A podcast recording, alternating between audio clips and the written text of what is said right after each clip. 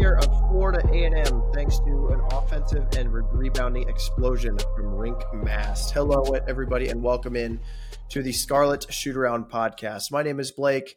No co-host Mike today. He is out of state working on things uh, with his girlfriend. Very exciting things that we may disclose potentially later. But uh, solo show today, so I'm going to keep it relatively simple. Not going to go uh, too crazy into you know everything. I don't think anybody wants to hear me talk for 30 minutes straight. So I'm going to try to brush through most things pretty briefly. Have a double episode for you today. Going to preview Rider and Stony Brook. Uh, Rider coming up on Monday. Stony Brook, I believe, being played on Wednesday.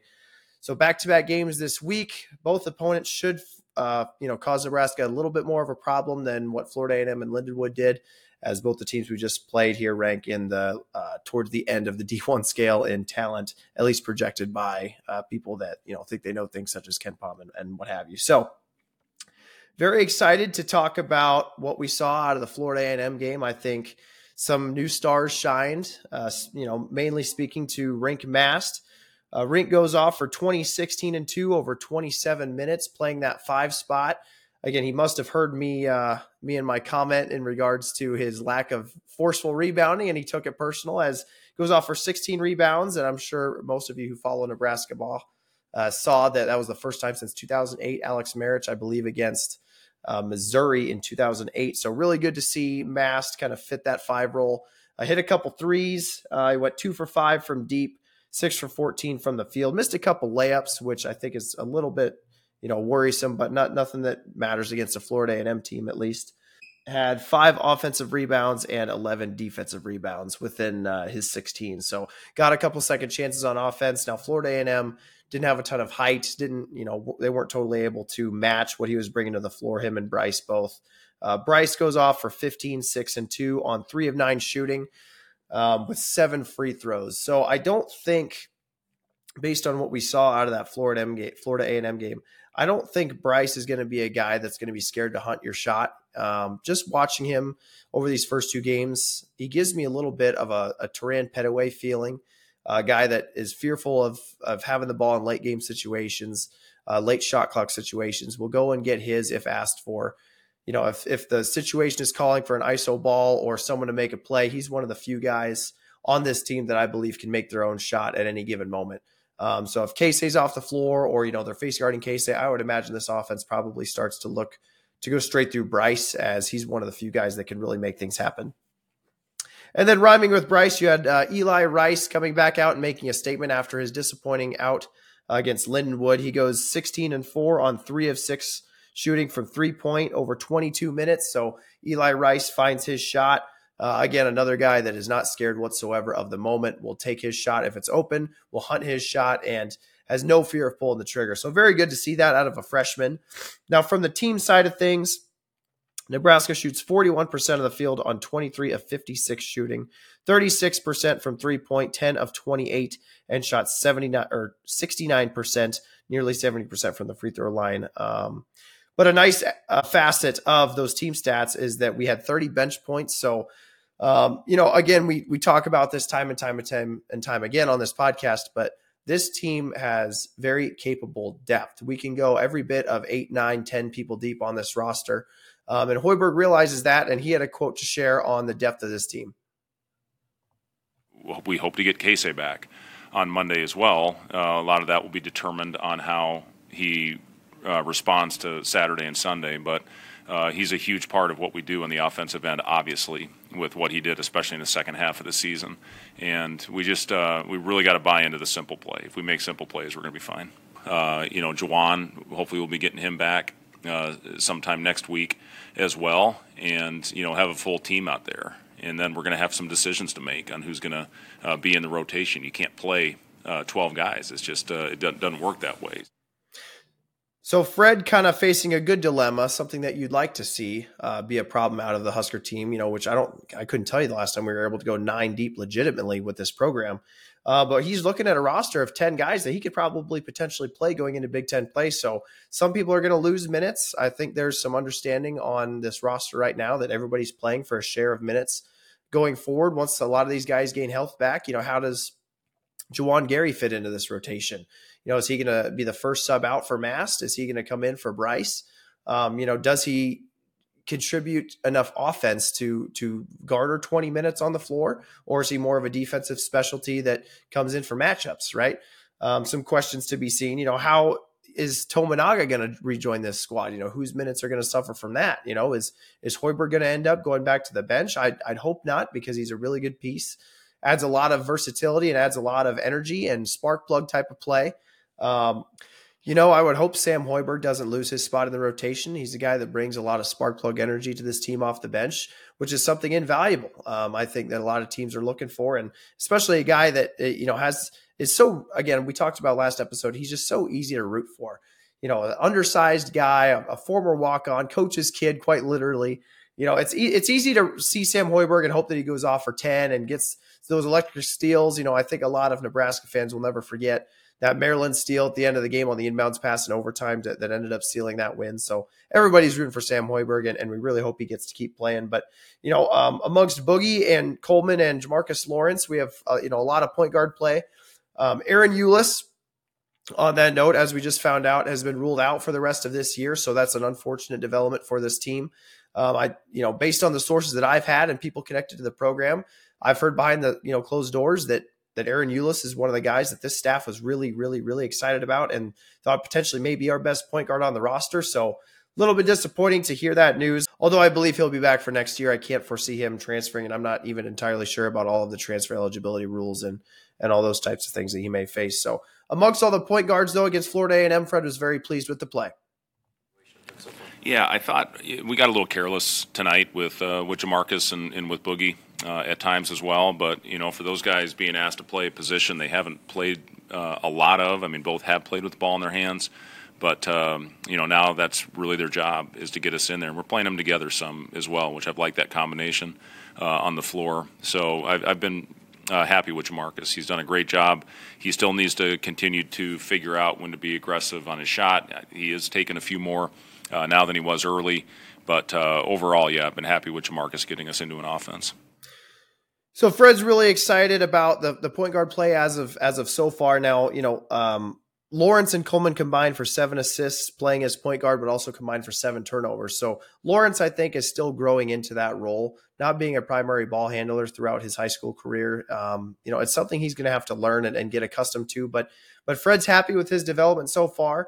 I think until he kind of matures into the point guard that Fred wants, I think Boogie can handle it just fine. Now, um, does Boogie bring the offensive threat that Jamarques Lawrence does? Hard, hard to say. I don't think so as of yet. Now, um, you know, Jamarques Lawrence last year had a great three point shot. I don't think we've seen that out of him yet this year, so we're hoping that that comes along eventually. But I think you know the, the point guard job throughout the rest of the entire year is going to be by rotation. I think we have a lot of guys that can play that role, some better than others potentially, but it's a position where there's no clear alpha dog that can run this offense. So I think we're going to be open up to a lot of different lineups and possibilities, and, and how that position may shake out um, could vastly depend on the matchup that we're facing that week. So, couple other news and notes to round out the Florida A&M uh, review. Matar Diop got checked in. He had a few minutes. Um, I think it's pretty obvious to everybody watching that uh, he needs a lot more fundamental learning of the game. I think he had two to three, maybe even potentially moving screens. So again, it's it's it's not by lack of effort. You know that he wants to play, I'm sure. But again, a very, very, very raw prospect, as we've talked about numerous times on this podcast already. He's just going to be a guy that needs to keep on practicing, keep on learning the game. He has the athleticism. We've seen some dunks. We've seen some, you know, some good flashes out of him. But I don't know that he's a guy that, you know, when we talk about cutting minutes and and shortening this rotation, he may end up on the short side of that stick. Um, a lot of potential there, but you could just tell it's, he's a little bit raw and probably is not going to be capable of of playing quality minutes come Big Ten play.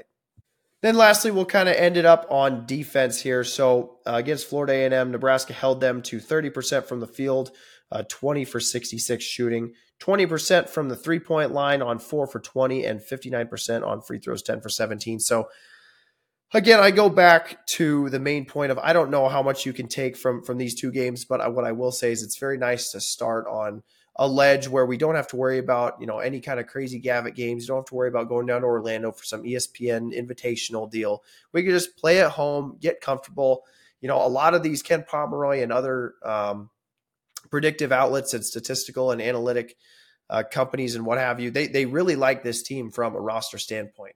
I believe this is the highest ranked Nebraska preseason team since probably 2015, if I had to guess, or 2014, the second year of Petteway and Shields and some of those guys. And that team may have had more top heavy talent, but this team can go. I mean, like I've said many times now, this team can go eight or nine deep. So I'm really excited to see what comes out of this team. I think the analytics uh, prove that that this team can play with a lot of other teams um, and can be a factor in Big Ten play once that rolls around. So just wrapping up again, Nebraska defeats Florida A&M. Looks very good in the process. Very excited about what uh, what we saw from them, and now we start to uh, gather ourselves and get ready for a little bit more stiffer competition. So moving into our Rider preview here. Uh, Nebraska hosting Rider. Uh, Rider coming off a game at number five Marquette, just lost 95 to 65. Shot 39% in that game, 26% from three, 14 offensive rebounds in that game. So proving that they have a little bit of talent on the rebounding side of things. Um, and they actually out rebounded Marquette 39 to 37 on the glass. So uh, on the other side, on the other flip side of things, they only had 14 assists on 65 points and had 16 turnovers. So maybe not a team that is very capable in the passing lanes, not a team that can facilitate a ton of offense, uh, but a team that's going to attack the glass with force if they have the opportunity. Other notes in that Marquette game um, Rider allowed Marquette to shoot 55% and 43% from three. So they may have a weak defense. Again, a lot of this, a lot of these types of things at, at this point in the season are hard to discern. You don't really know what you can take from it and what you can't. I mean, are you know, are you going to say Rider is a really bad defensive team, or are you going to take away that Marquette is a very talented offensive team? You know, Marquette being a two seed in the tournament last year. I don't know their exact roster. I try to keep the scouting to Nebraska opponents specifically in Big Ten in general. But you know, being number five Marquette, obviously they're they're a very very talented team. I'm sure they returned a lot from that team last year. So um, they had three players in double figures, so showing a little bit of versatility in the scoring side of things. Nebraska is projected to an 84-67 win as it stands right now, so that is assuming a 17 point spread. So going into some of their players, they've got a six foot point guard Corey McKeithan, who's a senior, averaged 3.4, 1.3, and 1.2 as a reserve last year. Guy that's going to be put into the spotlight a little bit more. Um, you'll find as I go through this starting lineup, Rider, a team that is very, very experienced, has a lot of senior laden players on their roster. I think this is a team that that's not going to be scared to travel. I don't think the bright lights of PBA, um, and un, like I said, unfortunately in this scenario, lack of a crowd. I don't think that you know Rider's going to back down from any kind of challenge. Um, all five seniors I have projected here um, in the starting lineup. So again, a team that's probably older than us, which is not going to be very common as you know, kind of we go through uh, through the rest of the schedule. Um, at shooting guard, they have a six-two guy, Allen Powell, who's another senior. Uh, averaged 10.4, 1.5, and 2.1 uh, last year. Um, is a five-year player for Rider, so very familiar with the program, and was named to the third team All MAC uh, last year. So this is a guy that is very good within the realm of his conference. Uh, is obviously not scared of shooting the ball. Um, not much of a rebounder or passer, but if you get the guy the ball, he's going to have a decent shot at making it. So Moving on down the lineup at small forward, I have TJ Weeks, a six-four senior. Last year averaged 10, 4, and 1. This guy is a UMass grad transfer. Um, he was a starting guard for them over a couple years. You have Mervin James, a six-seven senior who averaged 13, 7, and 1 last year. Uh, this guy was a second team All MAC player or All MAAC, uh, MAC or whatever you may want to call it. Had five double doubles last year and is a power rebounder. So this is a guy that you know, I, I, mentioned earlier, Rider is is a very good rebounding team. At least they they showed that in Marquette that they're going to attack the glass. So this is a guy that's going to kind of lead that charge, followed by their center or alternate power forward. You know, in today's day and age. The other guy that will assist that operation is their six nine center Tariq Ingraham, another senior. Again, five seniors in the starting lineup who averaged six four and one last year as a guy that came off the bench. He did have 16 starts toward the latter end of the year, so he does have starting experience and did have a 20 point game at some point uh, last year. So this is a guy that you don't want to let you know have free looks at the basket. Um, very capable, and again, you know, six nine guy who's going to try to crash the boards a lot. So KenPom on Rider. They have them as the 231st overall team, checking in at 206th on offense and 268th on defense, playing with a tempo that ranks 183rd in the country. Uh, they rank 130th in rebounding offensively and 57th in rebounding defensively. So I don't foresee the Huskers getting a lot of second chance points here. I could see Rider getting some second chance points on their own side of the basket as well. And uh, they are the 27th most experienced roster um, in the NCAA D1. So this is a game I don't think that Nebraska is going to be able to sleepwalk into like they potentially could have with Lindenwood and Florida A&M. Again, those teams in the KenPom rankings checked out toward the very actually end of the barrel, towards the 350s uh, side of things. So again, this team checking in at 231. Now, should not be any kind of material threat to Huskers, but not a game that we could just sleepwalk into and expect to win. So, um, as I mentioned earlier, KenPom projects to a 17 point spread. In this exact instance, I'm probably taking the 17 points. Nebraska after cover after covering the spread the last two games, maybe a little bit overvalued. Um, you know, Rider coming off a big loss. I think there may be some value in that spread if that's what it ends up getting posted as. I have not seen anything live yet as of recording Saturday night. Um, but again, a senior laden team and, and a lot of questions arise from this. You know, will Tominaga be back and what will that look like? Will Juwan Gary be back? You know, that could definitely help with our rebounding issue that we may run into with Rider a little bit having Juwan Gary on the court, you know, I don't think he's going to be scared of anybody on the rebounding side of things. And again, I just don't think this is a game that we can sleepwalk into. So very hopeful that we can uh, play a good game going into Rider. Hopes guys like Wilcher um, and Tominaga, you know, can get can get the threes coming in and, and we win that one running away. So moving on to Stony Brook now, our next opponent, which will be on Wednesday. Uh, KenPom checks them in at the 279th overall team on offense, checking in at 259 and defense 294. They played a tempo of 303, so not a team that's going to push the pace much. Uh, their two point distribution percentage is 68%, and their three point percentage is 25. So this is a team that's not going to shoot a ton of threes. This is a, this is a squad that's going to sit there, try to get their twos, probably try to drive to the lane a lot. They may settle for some two point jumpers as well, but if the you know they're distributing it at a 68% clip, this team's going to make sure that the, they back away the on the three and try to get the ball inside as much as they can. Uh, previous results for Stony Brook, uh, they've only played one official D1 game. Played at St. John's, they lost that one 90 to 74. In that game, they shot 44% from the field, 25% from three, and they had four guys in double figures. So again, another example of a squad that can distribute scoring a little bit. That being said, similar along the lines of Rider, they only had nine assists on 74 points, and they play at a very slow tempo. So again, not a team that you know, when you're looking at that two point distribution and the lack of assists, this is probably a squad that's going to settle for some two point jumpers. Uh, you know, a little bit more of a one game type of thing. Get the ball in the post, let them try to go to work.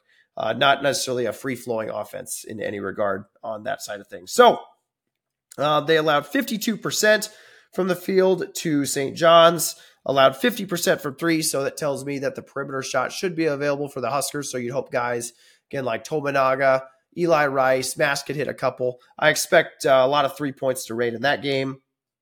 Um, their sixth man, Chris Maidoh, had three blocks, five steals, and six rebounds. So he's going to be a really good defender for them off the bench.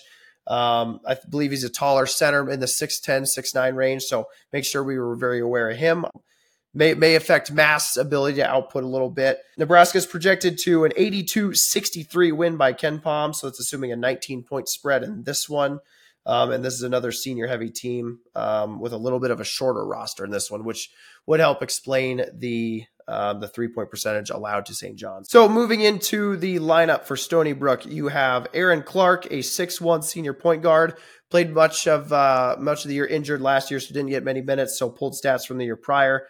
Uh, he averaged 16, 2, and 4 in 2021 at Sacred Heart and was a third team All American um, in the NEC. So you know, this guy, from what I've read, is kind of their bread and butter. They expect him to be a focal point of the offense, a guy that can distribute pretty well, can get his own. Again, when you're averaging 16 points, I don't care what level you're at, you're a guy that can find the bucket. Um, at shooting guard, they're expecting to start Dean Noll, a 6'2 senior who played again on a torn ACL last year, so didn't get a ton of action. Averaged 10, 3, and 3 in 2021 at Cornell prior to his transfer. Um, at small forward, they're looking at Tyler Stephenson Moore, a 6'3 senior, averaging 14, 4, and 2 last year. He led the team in points and was named third third team all conference in the Colonial Athletic Association Conference. At power forward, they're looking at starting Andre Snoddy, a six-six junior who averaged 10, 8, and 1 last year for Stony Brook. Had four double doubles and was a, and was a Northeast Conference All Rookie team, and is another power rebounder. So this is a guy that kind of does a lot of their dirty work. Again, as you kind of see as I project uh, through the rest of this lineup, this is a team that is a little bit shorter, so they struggle for for uh, rebounding opportunities. So um, this is the guy that, that will try to lead that charge and try to make sure that they stay even on the glass. And at the five spot, again, they could go uh, their sixth man, Chris, uh, Chris Maidoh or Keen who I've projected Keenan Fitzmorris, a seven foot senior, averaged 10, 4, and 1 last year. Um, he was a Stanford grad in 2021, so this guy is, you know, a very, very intelligent guy. Had a 25 point game last year, um, but is not a great rebounder. He only uh, in one game had nine rebounds, and that was his season high for last year. So, uh, you know, again, Stony Brook probably in the similar realm of Rider.